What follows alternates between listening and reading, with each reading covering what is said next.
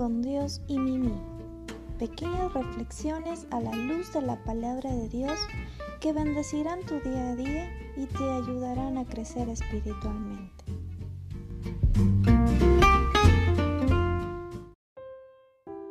Dios te bendiga. El día de hoy en una palabra para los sabios tendremos el Proverbio 3, verso 25 y 26.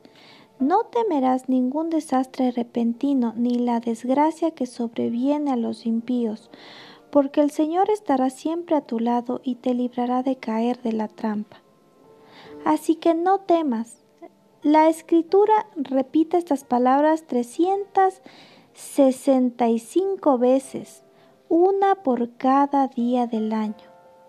Dios nos ama tanto que no quiere que temamos tenga su confianza en el Creador de este universo, en aquel que extiende el pasto a sus pies, cual alfombra, y el cielo azul como dosel sobre su cabeza.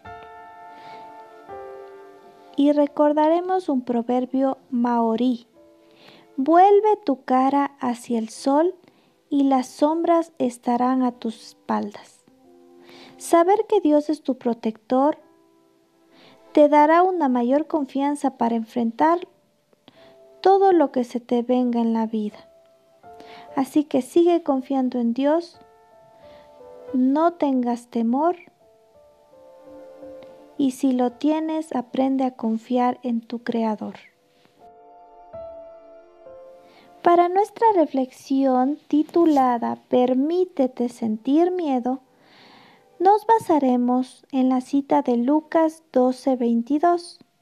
Dijo luego Jesús a sus discípulos, Por tanto os digo, no os afanéis por vuestra vida, qué comeréis ni por el cuerpo que vestiréis.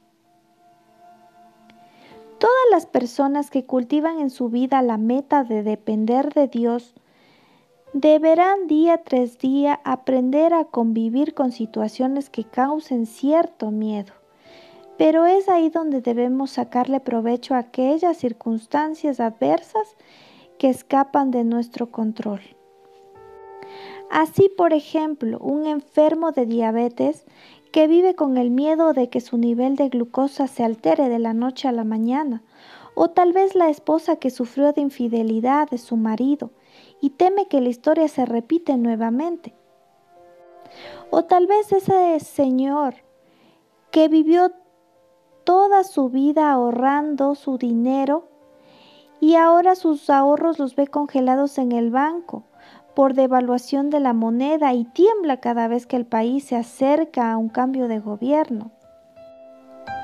O tal vez alguna ocasión tú fuiste víctima de un robo de tu vehículo en tu vivienda.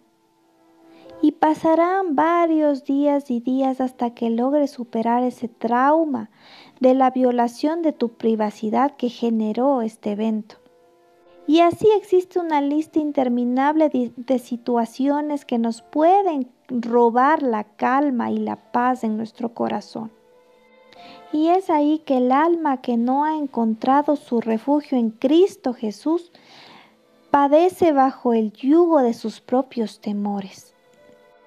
Por el contrario, son esos mismos miedos los que pueden llegar a ser un instrumento en las manos de Dios para la vida de sus santos.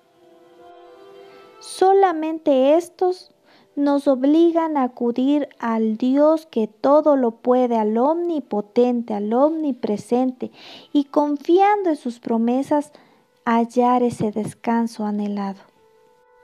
Probablemente tú tengas que aprender a convivir toda la vida con eso.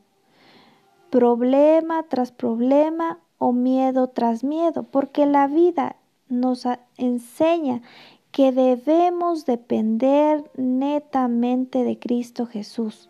Así que no te desanimes si estás pasando por eso. Porque esa conciencia de debilidad y de desconocimiento del futuro siempre te van a guiar a los pies del amado pastor de tu corazón, a los pies de Cristo Jesús, y aprenderás a echar toda tu ansiedad sobre Él, sabiendo que Él cuida de ti hasta que tú digas, El día que temo, yo en ti confío. Declares ese Salmo 56, verso 3 de la Biblia. Cada vez que tengas temor, te invito a que recites el Salmo 56, 3.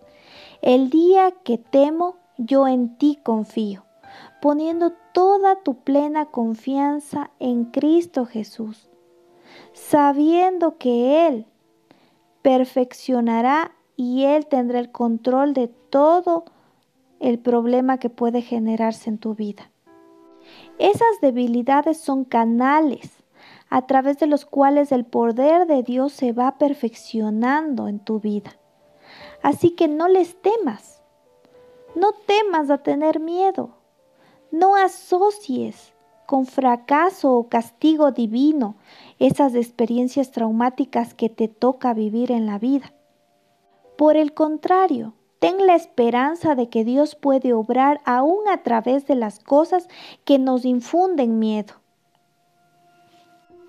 El rey David sabía muy bien de este tema cuando escribió, Jehová será refugio del pobre, refugio para el tiempo de angustia. En ti confiarán los que conocen tu nombre. Por cuanto tú, oh Jehová, no desamparaste a los que te buscaron. Así que en este día te animo a que busques de la presencia de Dios en medio de tu dificultad.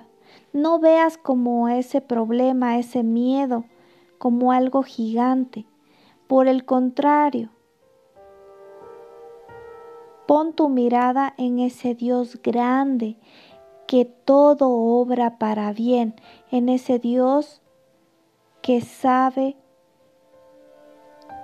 que ese problema te va a llevar a un nivel mayor de madurez, de sabiduría y de dependencia de Dios. Dios te bendiga. Amén.